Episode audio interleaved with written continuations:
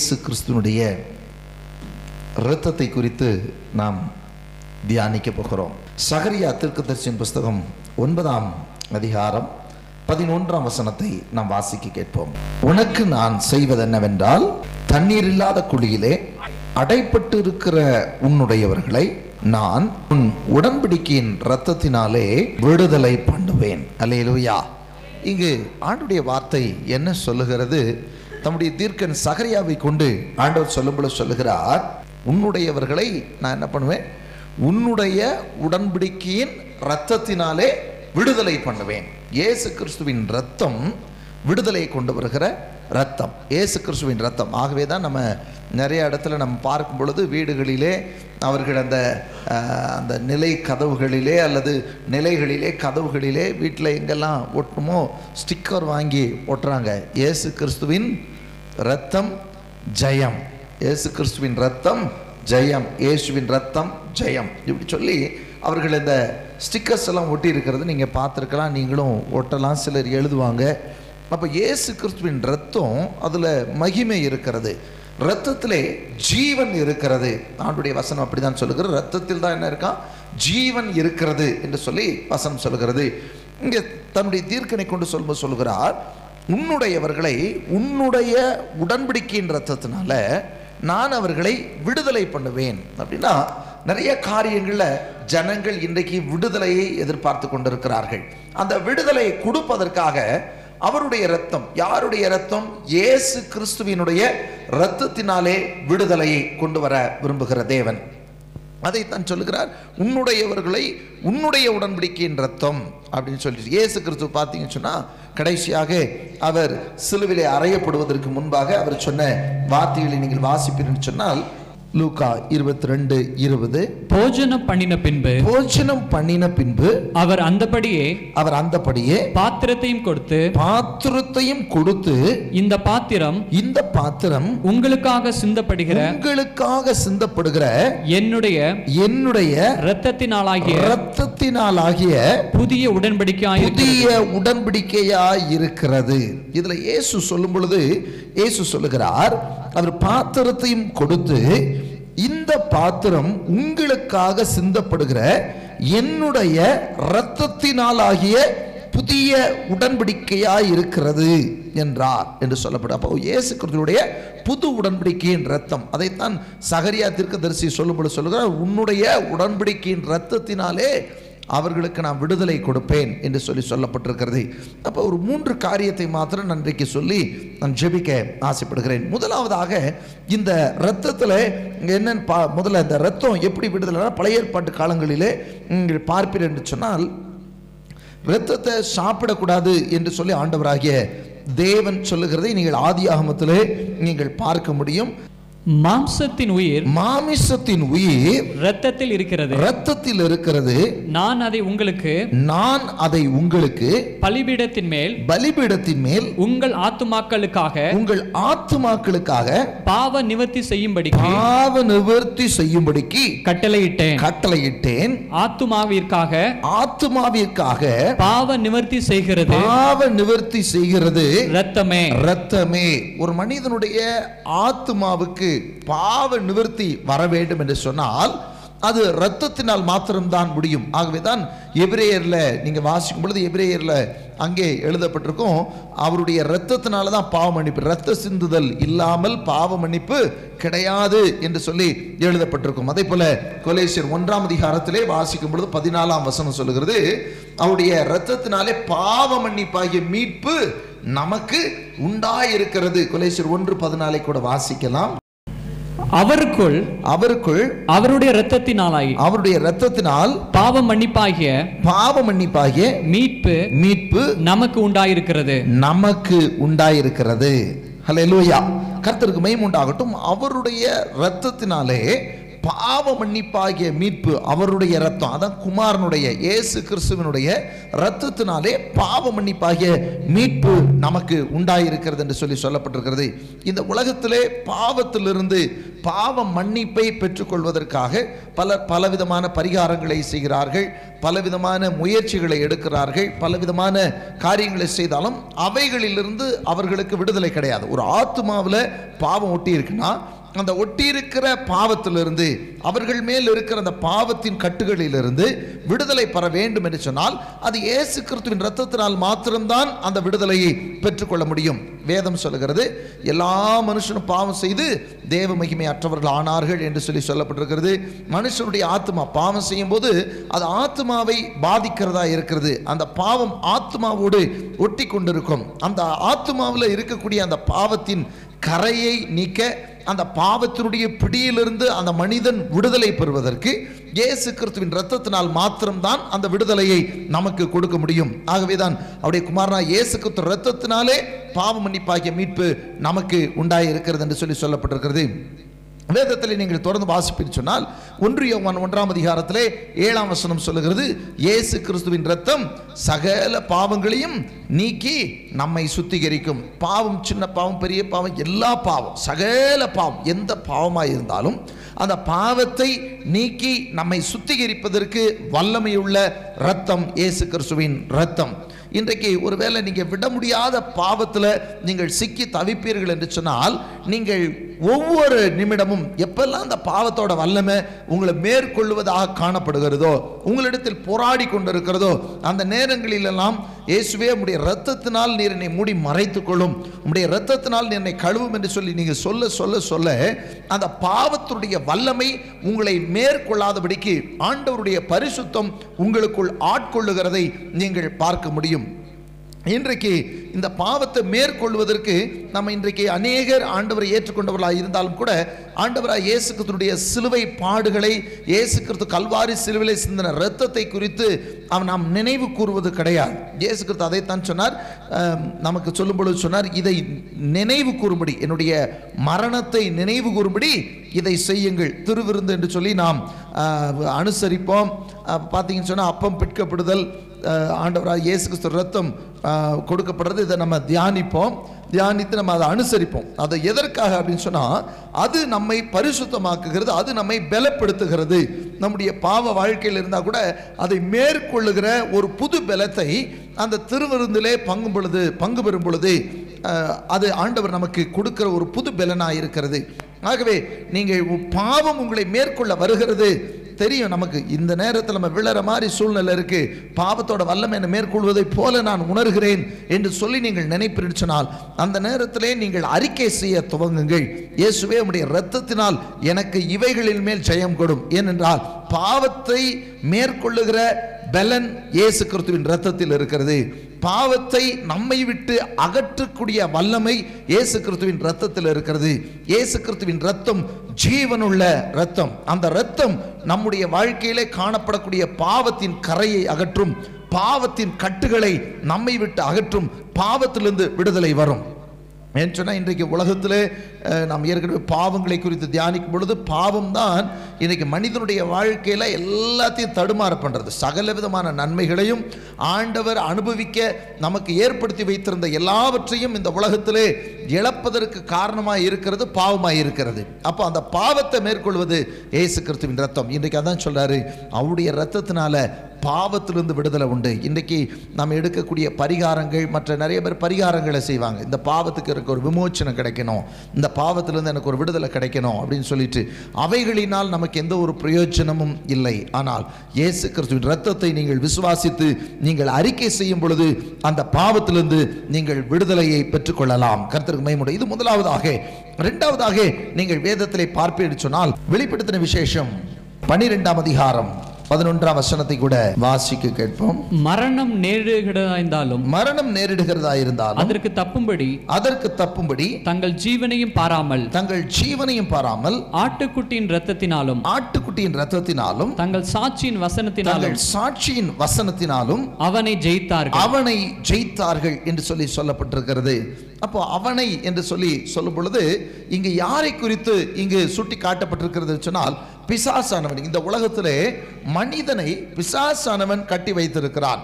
அவனுடைய கையிலிருந்து விடுதலை வேண்டும் என்று சொன்னால் அந்த பிசாசனுடைய பிடியிலிருந்து விடுதலை பெற்றுக்கொள்வதற்கு நமக்கு கொடுக்கப்பட்டிருக்கிற ஒரு மிகப்பெரிய ஒரு ஆயுதம் இயேசு கிறிஸ்துவின் ரத்தம் ஏன்னு சொன்னால் இயேசு கிறிஸ்துடைய ரத்தம் பரிசுத்தமுள்ள ரத்தம் அதில் பாவமே இல்லாத ரத்தம் அது ஜீவனுள்ள ரத்தம் இந்த பிசாசுக்கு பரிசுத்தம் என்றால் கிட்ட வரவே வராது. பரிசுத்தமாக இருக்கிற இடத்துல பிசாசு வராது.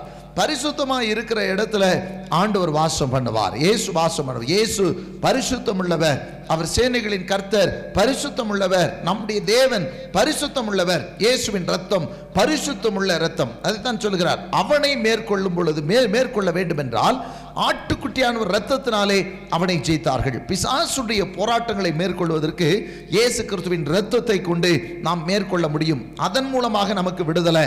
ஆகவே எபிரேயர்களை வாசிக்கும் பொழுது எபிரேயர் ரெண்டு பதினாலு. ஆதலால் ஆதலால் பிள்ளைகள் மாம்சத்தையும் பிள்ளைகள் மாம்சத்தையும் இரத்தத்தையும் உடையவர்களாயிருக்க இரத்தத்தையும் உடையவர்களாயிருக்க அவரும் அவர்களைப் போல அவரும் அவர்களைப் போல மாம்சத்தையும் மாம்சத்தையும் இரத்தத்தையும் உடையவரானார். இரத்தத்தையும் உடையவரானார். மரணத்துக்கு அதிகாரியாகிய மரணத்துக்கு அதிகாரியாகிய பிசாசானவனை பிசாசானவனை தமது மரணத்தினாலே தமது மரணத்தினாலே அழிக்கும்படிக்கும் அழிக்கும்படிக்கும் ஜீவ காலமெல்லாம் ஜீவ காலமெல்லாம் மரண பயத்தினாலே மரண பயத்தினாலே அடிமைத்தனத்திற்கு உள்ளானவர்கள் அடிமைத்தனத்திற்குள்ளானவர்கள் யாவரையும் யாவரையும் விடுதலை பண்ணும்படி விடுதலை பண்ணும்படிக்கும் அப்படியானார். அப்படியானார் என்று சொல்லி சொல்லப்படுது அதை தொடர்ந்து வாசிக்கலாம். ஆதலால் ஆதலால் அவர் தேவ தூதருக்கு அவர் தேவதூதருக்கு உதவியாக கைகொடாமல் உதவியாக கை கொடாமல் ஆபிரகாமின் சந்நிதி ஆபிரகாமின் சந்ததிக்கு உதவியாக கை கொடுத்தார். உதவியாக கை கொடுத்தார் என்று சொல்லி இங்கே ஆண்டுடைய வார்த்தை சொல்லப்பட்டிருக்கிறது. அங்கே என்ன அப்படின்னு சொன்னால் பிள்ளைகள் மாம்சத்தையும் ரத்தத்தையுமாய் இது ரத்தத்தையும் உடையவர்களாக இருக்க. அப்படின்னா உன்னுடையவர்கள் என்று சொல்லி நாம் சகரியால முதல்ல வாச வசனத்தை கொஞ்சம் அப்படி நினைவு கூறுவோம் என்று சொன்னால் எங்கள் ஆண்டுடைய வார்த்தை சொல்லுது உன்னுடையவர்களை அப்படின்னா அவரும் நம்மை போல ஆனார். அவரும் மாம்சத்தையும் இரத்தத்தையும் உடையவராக மாறினார். பிள்ளைகள் மாம்சத்தையும் இரத்தத்தையும் உடையவர்களாக இருக்கிறது போல அவரும் மாம்சத்தையும் இரத்தத்தையும் உடையவரானார். அதைத்தான் சொல்கிறார். ஆதலால் பிள்ளைகள் மாம்சத்தையும் இரத்தத்தையும் உடையவர்களாக இருக்க அவரும் அவர்களைப் போல மாம்சத்தையும் இரத்தத்தையும் உடையவரானார். மரணத்துக்கு அதிகாரியாகிய பிசாசானவனை தமது மரணத்தினாலே அழிக்கும் படிக்கும் நம்முடைய மரணம் எப்பொழுது வருகிறது? வசனத்தில் வாசிக்கும் பொழுது ஏசாய் ஐம்பத்தி மூன்று பன்னிரெண்டில் சொல்லப்படுகிறது தம்முடைய ஆத்மாவை மரணத்தில் ஊற்றினார் என்று சொல்லி சொல்லப்பட்டிருக்கும். தன்னுடைய இரத்தத்தை ரத்தம் தான் சரீரத்தில் என்ன இருக்கு? சரீரத்திலே ஜீவனை உண்டாக்கி தருகிறது. ரத்தம் ரத்தம் சரீரத்தில் ரத்தம் முழுசும் போயிடுச்சுன்னு சொன்னால் சரீரத்தில் என்ன இருக்காது? உயிர் இருக்காது. சமீபத்தில் எனக்கு தெரிந்த ஒரு நபருடைய ஒரு ஒரு காரியத்தை நான் கேள்விப்பட்டேன். அவர் ஒரு விபத்துக்குள்ளானார். விபத்துக்குள்ளாகும் பொழுது அவர் விபத்தில் நல்லா பேசுகிறாரு எல்லாமே பண்ணிட்டு இருக்கிறார் அவருக்கு ட்ரீட்மெண்ட் எடுப்பதற்காக இங்கிருந்து மதுரை மீனாட்சி மிஷன் கொண்டு போயிருந்தாங்க. கொண்டு போய் அவர்கள் பல முயற்சிகளை எடுத்தார்கள். அவருடைய சரீரத்திலிருந்து வெளியே போய் கொண்டிருக்கிற ரத்தத்தை அவர்களால் நிறுத்த முடியவில்லை. அப்படி இருக்கக்கூடிய சூழ்நிலையில் எவ்வளவோ முயற்சி செய்தும் ஆனால் நல்லா பேசுகிறார் எல்லாம் கான்சியஸாக இருக்கிறாரு. ஆனால் ரத்தத்தை நிறுத்த முடியாமல் போனதுனால அவர் அப்படியே ரத்தம் இல்லாததுனாலே அவர் மறித்து போனார். கருத்துக்கு மகிமை உண்டாகட்டும். நம்மள அவர் கான்சியஸ் இருக்கு. சரீரத்தில் பேசக்கூடாரு பேசுறாரு எல்லாம் செய்கிறாரு ஆனால் ரத்தம் ஒன்று அவருடைய சரீரத்தை நிறுத்த முடியல. வெளியில் போயிட்டு இருக்கிற ரத்தத்தை நிறுத்த முடியல. எந்த இடத்துல கட்டாயிருக்குன்னு அந்த மூஞ்சில ஃபேஸில் கண்டுபிடிக்க முடியல. ஆகவே அவர் மறித்து போனார். அப்போ ரத்தத்திலே ஜீவன் இருக்கிறது. இயேசுவின் ரத்தத்திலும் ஜீவன் இருக்கிறது. இயேசுவின் ரத்தத்தில் பரிசுத்தம் இருக்கிறது. இந்த ரத்தம் அவர் இயேசு கிறிஸ்து நமக்கு கல்வாரி சிலுவிலே தன்னுடைய கடைசி சொட்டு ரத்தம் வரை நமக்காக சிந்தினார். அந்த ரத்தத்தை முழுவதுமாக நமக்காக ஊற்றினார் அதான் சொல்றாரு நமக்காக தன்னுடைய ஜீவனை மரணத்துல ஊற்றினார் ஜீவனை மரணத்தில் ஊற்றினார் என்று சொல்லி ஆத்மாவை ஊற்றினார் என்று சொல்லி வேதத்தில் வாசிக்கலாம். அப்போ ஆ- ஆண்டவராய் இயேசு கிறிஸ்து பிசாசை தம்முடைய மரணத்தினாலே அழிப்பதற்காக தம்முடைய கடைசி சொட்டு இரத்தத்தையும் இந்த பூமியிலே நமக்காக சிந்தினார். அந்த இரத்தத்துக்கு மகிமை இருக்கிறது. அந்த இரத்தம் பரிசுத்தமுள்ள இரத்தம். அந்த இரத்தத்தினாலே பிசாசுடைய பிடியிலிருந்து நாம் விடுதலை பெற்றுக்கொள்ள முடியும். இன்றைக்கும் பாருங்க விடுதலைக்காக பிசாசிலிருந்து விடுதலை வேணுன்றதுக்காக சில பில்லி சுனியங்கள் பல மந்திரங்களில் சிக்கி கொண்டு கொண்டு இருக்கிற பிள்ளைகள் அவர்கள் எப்படியாவது விடுதலை பெற்றுக்கொள்ள வேண்டும் என்பதற்காக பல இடங்களிலே அலைகிறார்கள் பல செலவுகளை பண்ணுகிறார்கள் பல காரியங்களை செய்கிறாங்க. ஆனால் அவர்கள் தொடர்ந்து ஆண்டவராக இயேசு கிறிஸ்துவின் ரத்தத்தை விசுவாசித்து அறிக்கை செய்ய ஆரம்பிப்பார்னு சொன்னால் அவைகளை கொண்டு பிசாசுகளை எளிதாக மேற்கொள்ள முடியும். பிசாசுடைய பிடியிலிருந்து நமக்கு ஒரு விடுதலையை கொடுக்க வல்லவர் ஆண்டவராக இயேசு கிறிஸ்து. ஹலலூயா கர்த்தருக்கு மகிமை உண்டாகட்டும். அதைத்தான் இங்கே சொல்லுகிறார். ஆட்டுக்குட்டி ஆண்டு ரத்தத்தினாலே அவனை ஜெயித்தார்கள். அதிலிருந்து விடுதலையும் பெற்றுக்கொள்ளலாம். மற்றவர்கள் பிடியில் இருக்கிறவர்களையும் இயேசு கிறிஸ்துவின் ரத்தத்தை நாம் அறிக்கையிட்டு மேற்கொள்ளலாம். பிசாசனவன் இயேசுவின் ரத்தத்துக்கு பயப்படுவான். அந்த உலகத்தில் அவன் பயப்படக்கூடிய ஒன்று பரிசுத்தம். ரெண்டாவது ஆண்டவராகிய இயேசு கிறிஸ்துவின் ரத்தம் ஆகவே தனக்கு சொல்றார். அந்த ரத்தத்தை கொண்டு நாம் ஜெயம் எடுக்க கர்த்தர் கிருபை அருள்வார். மூன்றாவதாக அவனுடைய வார்த்தை பார்ப்பேன் சொன்னால் எபிரேயருக்கு எழுதின நிருபம் எபிரேயர் ஒன்பதாம் அதிகாரத்தில் பதினான்காம் வசனத்திலிருந்து வாசிக்க கேட்போம். நித்திய ஆவியினாலே. தம்மை தாமே பழுதற்ற பலியாக தேவனுக்கு ஒப்பு கொடுத்த கிறிஸ்துவினுடைய ரத்தம் ஜீவனுள்ள தேவனுக்கு ஊழியம் செய்வதற்கு உங்கள் மனசாட்சியை செத்த கிரியைகளற சுத்திகரிப்பதற்கு எவ்வளவு நிச்சயம்? நிச்சயம். பன்னிரெண்டு வாசிங்க பன்னிரெண்டு. வெள்ளாட்டுக்கடா வெள்ளாட்டுக்கடா இளங்காலை இளங்காளை இவைகளுடைய இரத்தத்தினாலே அல்ல. இவைகளுடைய ரத்தத்தினாலே அல்ல. தம்முடைய சொந்த இரத்தத்தினாலும் தம்முடைய சொந்த ரத்தத்தினாலும் ஒரே தரம் மகா பரிசுத்த ஸ்தலத்திலே ஒரே தரம் மகா பரிசுத்த ஸ்தலத்திலே பிரவேசித்து பிரவேசித்து நித்திய மீட்பை நித்திய மீட்பை உண்டு பண்ணினார். உண்டு பண்ணினார். அது அது எப்படி எனில் அது எப்படி எனில் காலை வெள்ளாட்டுக்கடா இவைகளின் ரத்தமும் காளை வெள்ளாட்டுக்கடா இவைகளின் ரத்தமும் தீட்டுப்பட்டவர்கள் மேல் தெளிக்கப்பட்ட கடாரியின் சாம்பலும் தீட்டுப்பட்டவர்கள் மேல் தெளிக்கப்பட்ட கடாக்களின் சாம்பலும் சரீர சுத்தி ஆகும்படி பரிசுத்தமா பரிசுத்தப்படுத்துமானால் நித்திய ஆவியினாலே ஆவினாலே தம்மை தாமே தம்மை தாமே பழுதற்ற பலியாக. தேவனுக்கு ஒப்பு கொடுத்த கிறிஸ்துவினுடைய ரத்தம் ஜீவனுள்ள தேவனுக்கு ஊழியம் செய்வதற்கு உங்கள் மனசாட்சியை செத்த கிரியைகளற சுத்திகரிப்பதற்கு எவ்வளவு நிச்சயம். ஆண்டவராக இயேசுவின் ரத்தம் நம்மை அடுத்து மூன்றாவதாக இதுல என்ன சொல்லப்பட்டிருக்கிறது சொன்னால் வெள்ளாட்டுக்கடா இலைக்காலை இவர்களுடைய ரத்தத்தினாலே அல்ல தம்முடைய சொந்த ரத்தத்தினாலும் ஒரே தரம் மகா பரிசுத்த ஸ்தலத்தில் பிரவேசித்து நித்திய மீட்பை உண்டு பண்ணினார். நித்திய மீட்பு. மூன்றாவது இயேசுவின் ரத்தம் எதை கொண்டு வருகிறது சொன்னால் நித்திய மீட்பு. நித்திய மீட்பு என்று சொன்னால் என்டர்னல் லைஃப் அதாவது நித்திய ஜீவன். இந்த உலகத்திலே எல்லா மனிதனுக்கும் ஒரு நாள் என்ன வரும்? கண்டிப்பாக மரணம் வரும். அந்த மரணம் வந்தாலும் ஆண்டவராகிய இயேசு கிறிஸ்துவின் ரத்தம் அந்த மரித்த மனிதனுடைய ஆத்மாவை நித்திய மீட்புக்கு நேராய் அது கொண்டு செல்ல அது வல்லமை உள்ளதாக இருக்கிறது. இயேசு கிறிஸ்துவின் ரத்தத்தினால கழுவப்பட்டவர்கள் மாத்திரமே அந்த நித்திய பரலோகத்திற்குள் போக முடியும். இந்த மீட்பை ஆண்டவர் கொடுக்கிறார். பாதாளத்திலிருந்து மீட்டெடுக்கிற ஒரு காரியம். கருத்துக்கு இதை நாம் சகரியால வாசிக்கும் பொழுது உன்னுடையவர்கள். மறுபடியும் சகரியாவை நாம் வாசிக்கலாம் சகரியா உனக்கு நான் உனக்கு நான் செய்வது என்னவென்றால் செய்வது என்னவென்றால் தண்ணீர் இல்லாத குழியிலே தண்ணீர் இல்லாத குழியிலே அடைபட்டிருக்கிற உன்னுடையவர்களை அடைப்பட்டிருக்கிற உன்னுடையவர்களை நான் நான் உன் உடன்படிக்கையின் ரத்தத்தினாலே உன் உடன்படிக்கையின் ரத்தத்தினாலே விடுதலை பண்ணுவேன். விடுதலை பண்ணுவேன் என்று சொல்லி இங்கே சொல்லப்பட்டிருக்கிறது. இந்த இதுல ஃபர்ஸ்ட் பத்தியில் அவர் சொல்ற காரியங்க பாத்தீங்கன்னா தண்ணீர் இல்லாத குழியிலே அடைப்பட்டிருக்கிற உன்னுடையவர்களை என்று சொல்லி சொல்லப்பட்டிருக்கும். தண்ணீர் இல்லாத குழியிலே என்று சொன்னால் பழைய ஏற்பாட்டு காலத்தில் விசுவாச ஆண்டவரை விசுவாசித்தவர்கள் கூட அவர்கள் இருக்கக்கூடிய இடம் பாதாளத்தின் ஒரு பகுதியில் தான் அவங்க இருந்தாங்க. அது ஒரு இலைப்பாறுதல் ஸ்தலம். அதிலே அவர்கள் இலைப்பாரி கொண்டிருந்தார்களே தவிர அவர்கள் அப்பொழுது பரலோகத்துக்குள் போவதற்கான எந்த ஒரு வாய்ப்பும் கிடையாது எந்த ஒரு வாசலும் கிடையாது. அதை நீங்கள் வாசிப்பீர்கள் சொன்னா எபிரேயர் பதினொன்றாம் அதிகாரத்திலே கடைசி வசனத்தை வாசித்தால் அதில் சொல்லப்பட்டிருக்க எடுத்து வாசிப்போம். அவர்கள் நம்மை அல்லாமல் அவர்கள் நம்மை அல்லாமல் பூர்ணராகாதபடிக்கு பூரணராகாதபடிக்கு விசேஷ நன்மையானதொன்றை விசேஷித்த நன்மையானதொன்றை தேவன் நமக்கென்று தேவன் நமக்கென்று முன்னதாக நியமித்திருந்தார். முன்னதாக நியமித்திருந்தார். அப்ப பாருங்க இதுல என்னன்னா நம்மை இல்லாமல் அவர்கள் பூரண ஆகா பூரணராகாதபடிக்கு விசேஷத்த நன்மையானது ஒன்றை நமக்கென்று அவர் நியமித்திருந்தார்னு சொல்லி அவனுடைய வார்த்தை சொல்லுகிறது. அப்போ பழைய ஏற்பாட்டு பரிசுத்தவன் அதுக்கு முந்தின வசனங்கள் எல்லாம் வாசி பார்த்தீங்கன்னா அவர்கள் எல்லாம் ஆண்டவருக்காக வாழால் அறுப்புண்டிருப்பாங்க கல்லெறியப்பட்டிருப்பாங்க இறந்திருப்பாங்க விசுவாசத்துக்காக விசுவாசத்தில் நிலைத்திருப்பாங்க. பலவிதமான பாடுகளை அனுபவித்து மறித்தவர்கள் தான் ஆனாலும் அது தொடர்ந்து அதில் வாசிக்கும் பொழுது வாக்குத்தத்தம் பண்ணப்பட்ட அந்த இடத்த அவர்கள் அது தொடர்ந்து வாசிங்க பதினொன்னுல.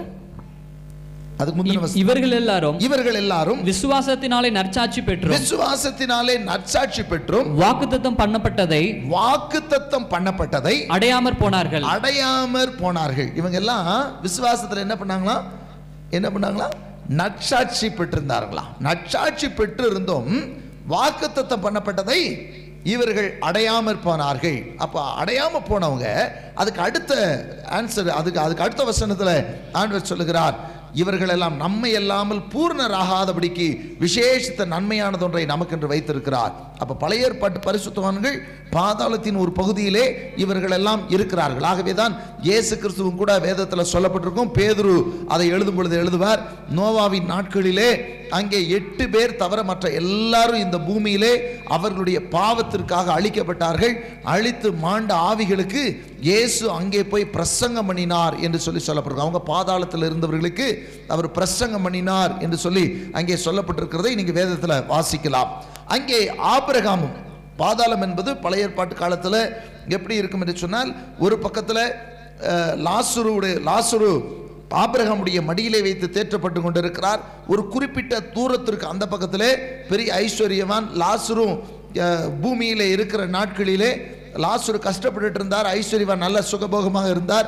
அப்படி சுகபோகமாக இருக்கிறவர் இப்பொழுது பாதாளத்தின் ஒரு பகுதியாகிய இருக்கக்கூடிய அங்கே தீ எரிந்து கொண்டிருக்கக்கூடிய இடத்துல அவர் கிடக்கிறாரு.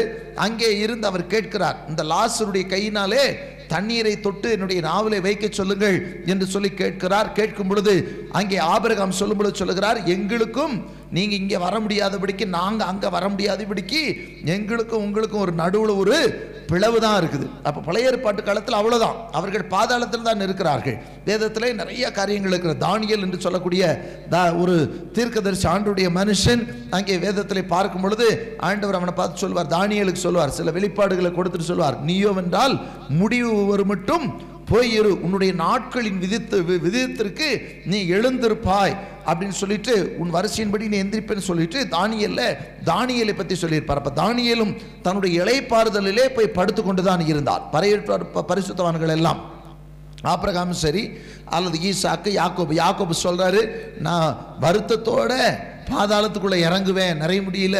இருக்கும்போது நான் துக்கத்தோடு என் ஆத்மா பாதாளத்துக்குள் இறங்கும் என்று சொல்லி சொல்லுகிறதை பார்க்கலாம். நம்முடைய முற்பிதாதான் ஆனால் இப்படி எல்லாருமே அங்கே இருந்தார்கள். ஆனால் இயேசு கிறிஸ்து இந்த உலகத்திலே வந்து மனிதனாக பிறந்து தன்னுடைய கடைசி சுற்று ரத்தத்தை நமக்காக சிந்தி மறித்து உயிரோடு எழுந்த பின்பு எழுந்து எழுந்த போதுதான் அநேக கல்லறைகள் எல்லாம் திறக்கப்பட்டது.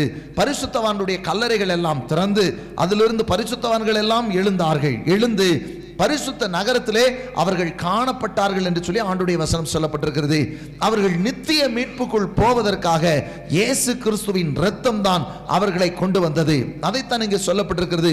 இயேசு கிறிஸ்துவின் ரத்தம் நமக்கு நித்திய மீட்பை கொண்டு வருகிறது. நித்திய மீட்பு என்று சொன்னால் அழிவில்லாத அந்த பரலோகத்துக்குள்ளே நம்மை கொண்டு போய் சேர்க்கிறதா இருக்கிறது. இந்த உலகத்திலே அநேகம் இருக்கலாம். நிறையா இன்னைக்கு தங்களை தெய்வங்கள் என்று சொல்லுகிறவர்கள் இருக்கிறார்கள். தெய்வம் என்று சொல்லி கொள்ளுகிறவைகள் எல்லாம் இருக்கிறது. ஆனாலும் இவைகளால் யாராலும் அந்த நித்திய மீட்பை அந்த பரலோகத்துக்குள் கொண்டு போய் விட முடியுமா அழைத்து செல்ல முடியுமா என்று சொல்லி கேட்டால் ஒருவராலும் முடியாது. ஏனென்றால் அந்த பரலோகத்துக்குள் அழைத்து செல்வதற்கு அதிகாரம் பெற்றவர் இயேசு கிறிஸ்து ஒருவரே. அவருடைய இரத்தம் ஒன்றே ஒவ்வொரு மனிதனையும் பரலோகத்திற்குள் அழைத்து செல்வதற்கு தகுதியை ஏற்படுத்துகிறது. இயேசு கிறிஸ்துவின் ரத்தம் மாத்திரமே பரலோகத்தின் கதவை பரலோகத்தின் வாசலை திறந்து விடுகிறதா இருக்கிறது. அந்த இரத்தத்தை விசுவாசித்த அந்த இரத்தத்தினால் மீட்கப்பட்டவர்களுக்கு மாத்திரம்தான் அந்த பரலோகத்தின் வழியாக அந்த வாசல் பரலோகத்தின் வாசல் வழியாக பரலோகத்திற்குள் செல்வதற்கு வழி உண்டாயிருக்கும். அதைத்தான் சொல்கிறார். இங்கே நித்திய மீட்பு என்று சொல்லி சொல்லப்பட்டிருக்கிறதை நாம் பார்க்கிறோம். பன்னிரெண்டாம் வசனத்திலே இளங்கால இவருடைய இரத்தத்தினால் அல்ல தம்முடைய சொந்த இரத்தத்தினாலும் ஒரே தரம் மகா பரிசுத்த ஸ்தலத்தில் பிரவேசித்து நித்திய மீட்பை உண்டு பண்ணினார். நித்திய மீட்பு நித்திய மீட்பு. இதுக்கு மேலே அவங்களுக்கு வருத்தம் கிடையாது. இதுக்கு மேலே அவங்களுக்கு தாகம் கிடையாது. இதற்கு மேலே அவர்களுக்கு பசி கிடையாது. இதுக்கு மேலே அவர்கள் அழுகை கிடையாது. இதற்கு மேலே அவர்களுக்கு பற்கடிப்பு கிடையாது. அவர்கள் என்றென்றும் ஆண்டவரோடு கூட சந்தோஷமாய் வாழ்கிற இடம்தான் அந்த பரலோகம். அந்த இடத்திற்குள் போவதை பற்றி தான் சொல்லுகிறார் நித்திய மீட்பு நித்திய மீட்பு. இதுக்கு மேலே போய் இன்னொரு தடவை சிக்கிக்க போறது கிடையாது. ஆனால் இந்த பூமியில் இருக்கிற நாட்களில் ஒருவேளை சிலர் விடுதலை ஆவாங்க மறுபடியும் என்ன பண்ணிக்குவாங்க? மறுபடியும் சில நேரங்களில் அஹ், பிசாசுடைய பிடியில் மாட்டிக்கொள்ளுகிறார்கள் பாவத்தின் பிடியில் மாட்டிக்கொள்ளுகிறார்கள் பலவிதமான சூழ்நிலையிலே சிக்கிக் கொள்ளுகிறார்கள். நித்திய மீட்பு என்று சொன்னால் இவங்க இதுக்குள்ளே போனதுக்கு அப்புறம் அதுக்கப்புறம் திருப்ப அவங்களுக்கு எந்த ஒரு பிரச்சனை இல்லாத இடம் நித்தியமான இடம். ஆகவே தான் இயேசு சொல் ஆண்டவராக இயேசு சொல்லும சொல்கிறார் என் சரீரத்தை புசித்து என் ரத்தத்தை பானம் பண்ணுகிறவனுக்கு என்ன உண்டு? நித்திய ஜீவன் உண்டு. அவனுக்கு ஜீவன் உண்டு அவனுக்கு நித்திய ஜீவன் உண்டு என்று சொல்லி ஆண்டவராய் இயேசு கிறிஸ்து சொல்லுகிறதை நீங்கள் பார்க்கலாம். கருத்திற்கு மைமுண்டாகட்டும் அப்படியானால் மூன்றாவதாக ஒரு மீட்பு பாதாளத்துக்குள் போகாதபடிக்கு நரகத்துக்குள் போய்விடாதபடிக்கு என்றென்றைக்கும் அந்த பரலோகத்திற்குள் அந்த ஆண்டவராய் இயேசு கிறிஸ்து இருக்கக்கூடிய இடத்திற்குள் போகும்படியான மீட்பை குறித்து சொல்லுகிறார். அதை மேலும் வெளிப்படுத்தின விசேஷத்திலே வாசிக்கும் பொழுது இங்கே ஆண்டவர் சொல்லுகிற வார்த்தை வெளிப்படுத்தின விசேஷம் ஒன்றாம் அதிகாரம் ஆறாம் வசனத்தை கூட வாசிக்கலாம். நம்மிடத்தில் அன்பு கூர்ந்து நம்மிடத்தில் அன்பு கூர்ந்து தமது இரத்தத்தினாலே தமது ரத்தத்தினாலே நம்முடைய பாவங்களற நம்மை கழுவி நம்முடைய பாவங்களற நம்மை கழுவி தம்முடைய பிதாவாகிய தேவனுக்கு முன்பாக நம்முடைய பிதாவாகிய தேவனுக்கு முன்பாக நம்மை ராஜாக்களும் நம்மை ராஜாக்களும் ஆசாரிகளும் ஆக்கின ஆசாரியரோடும் ஆக்கின அவருக்கு அவருக்கு மகிமையும் மகிமையும் வல்லமையும் வல்லமையும் என்றென்றைக்கும் உண்டாயிருப்பதாக. என்றென்றைக்கும் உண்டாயிருப்பதாக என்று சொல்லி இங்கே சொல்லப்பட்டிருக்கிறதை பார்க்கலாம். அதே போல நீங்கள் தொடர்ந்து வாசிங்கன்னா அதே வெளிப்படுத்தின விசேஷம். ஐந்தாம் அதிகாரத்திலே தேவரீர் தேவரீர் புஸ்தகத்தை வாங்கவும் தேவரீர் புஸ்தகத்தை வாங்கவும் அதன் முத்திரைகளை உடைக்கவும் அதன் முத்திரைகளை உடைக்கவும் பாத்திரராயிருக்கிறீர். பாத்திராயிருக்கிறீர் ஏனெனில் ஏனெனில் நீர் அடிக்கப்பட்டு நீர் அடிக்கப்பட்டு சகல கோத்திரங்களிலும் சகல கோத்திரங்களிலும் பாசைக்காரரிலும் பாஷைக்காரரிலும் ஜனங்களிலும் ஜனங்களிலும் ஜாதிகளிலும் இருந்து ஜாதிகளிலும் இருந்து எங்களை எங்களை தேவனுக்கென்று தேவனுக்கென்று உம்முடைய இரத்தத்தினாலே உம்முடைய இரத்தத்தினாலே மீட்டுக்கொண்டு மீட்டுக்கொண்டு எங்கள் தேவனுக்கு முன்பாக எங்கள் தேவனுக்கு முன்பாக எங்களை ராஜாக்களும் எங்களை ராஜாக்களும் ஆசார்களுமாக்கிறீர் ஆசாரியர்களும் ஆக்கினீர் நாங்கள் பூமியிலே நாங்கள் பூமியிலே அரசாளுவோம் என்று அரசாளுவோம் என்று புதிய பாட்டை பாடினார்கள். பாட்டை பாடினார்கள் என்று சொல்லி சொல்லப்பட்டிருக்கிறது. இங்க ஆண்டுடைய வார்த்தை சொல்லுகிறது பாருங்கள். ஆண்டவராகிய இயேசு கிறிஸ்து நம்மை தேவனுக்கென்று அவருடைய இரத்தத்தினாலே மீட்டு கொண்டார் நம்ம யாருக்காக மீட்டு கொள்ளப்பட்டிருக்கிறோம் ஆண்டவருக்காக தேவனுக்காக பிதாவாகிய தேவனுக்காக அவருடைய இரத்தம் நம்மை மீட்டு எடுத்து விட்டது. அவருடைய இடத்திற்கு நாம் தகுதி உள்ளவர்களாக. அதுதான் பத்தாம் சொல்லும் பொழுது எங்கள் தேவனுக்கு முன்பாக எங்களை ராஜாக்களும் ஆசாரியர்களும் ஆக்கினீர் என்று சொல்லி சொல்லப்பட்டிருக்கிறது ஆண்டவருக்கு முன்பாக நாம் ஒவ்வொரு ராஜாக்களாக ஆசாரியர்களாக அவருக்கு முன்பாக நிற்பதற்காக நம்மை மீட்டெடுத்திருக்கிறார். அதான் நித்திய மீட்பு. நித்திய மீட்பை பெற்றுக்கொண்டு பொழுது அந்த நித்திய ஜீவனை பெற்ற நாம் தேவனுக்கு முன்பாக நிற்க பாத்திரவான்களாக நாம் காணப்படுகிறோம். அலலுயா அந்த தேவனுக்கு முன்பாக நிற்க பாத்திரம் அந்த பரலோகம். அதான் சொல்றார் என்னை இல்லாமல் ஒருவனும் எங்க வர முடியாது? பிதாவினிடத்தில் வரான். அப்போ பிதா கிட்ட வரணும்னா அவர் மூலம் தான் வரணும். அவர் மூலம்னா அவருடைய ரத்தத்தினால் தான் நம்மை மீட்டெடுத்திருக்கிறார். அந்த ரத்தம் நம்ம யாருக்கென்று மீட்டெடுத்திருக்கிறது? பிதாவாகிய தேவனுக்காக இயேசுவின் ரத்தம் நம்மை மீட்டெடுத்திருக்கிறதாகவே தான் சொல்லப்படுது. நீங்கள் கிரயத்திற்கு கொல்லப்பட்டீர்கள் என்று சொல்லி சொல்லப்படுது. கிரியத்திற்கு கொல்லப்பட்டிருக்கிறீர்கள் சொன்னால் இயேசுவின் ரத்தம் விலை கிரயமாக உங்களுக்காக எனக்காக யாரெல்லாம் இயேசுவின் நாமத்தை நம்புகிறார்களோ அவர்களுக்காக அவருடைய ரத்தம் விலை கிரயமாக கொடுக்கப்பட்டிருக்கிறது. நம்மை அவருக்கு சொந்தமாக மாற்றுவதற்காக பிதாவாகிய தேவனுக்கு சொந்தமாக மாற்றப்படுவதற்காக. ஆகவே தான் இயேசு சொல்லும் பொழுது சொல்லுகிறார் நான் உலகத்தான் அல்லாதது போல நீங்களும் உலகத்தார் அல்ல. நான் உங்களை உலகத்திலிருந்து தெரிந்து கொண்டேன். உலகத்திலிருந்து தெரிந்து நமக்காக அவருடைய இரத்தத்தை சிந்தி நம்மை தேவனுக்காக அவர் சேர்த்து கொண்டார். அந்த நித்திய மீட்புக்காக அவருடைய இரத்தத்தை கொடுத்து நம்மை மீட்டு கொண்டார். அந்த பரலோக வாழ்க்கைக்காக நம்மை மீட்டு கொண்டார். கர்த்தர் மைமுண்டாகட்டும். இந்த உலகத்தில் பல விதமான வியாதிகள் கூட ஒருவேளை டாக்டர்கள் மருந்துகளை கொடுத்து சுகமாக்கலாம். பிரச்சனைகளை கூட சில இடங்களில் போய் தீர்த்து கொள்ளலாம். ஆனால் பரலோகத்திற்கென்று நாம் போக வேண்டும் என்று சொன்னால் அவருடைய இரத்தத்தினால் உண்டாயிருக்கிற மீட்பு இல்லாமல் அந்த பரலோகத்திற்குள் போக முடியாததை தன் சொல்கிறார். நித்திய மீட்பை நமக்காக ஏற்படுத்தி வைத்தார் என்று சொல்லி. அலலுயா கருத்தருக்கு மகிமை உண்டாகட்டும். கருத்தர் நல்லவர். நாம் தொடர்ந்து ஆண்டுடைய சமூகத்தை நோக்கி பார்ப்போம் ஜெபிப்போம்.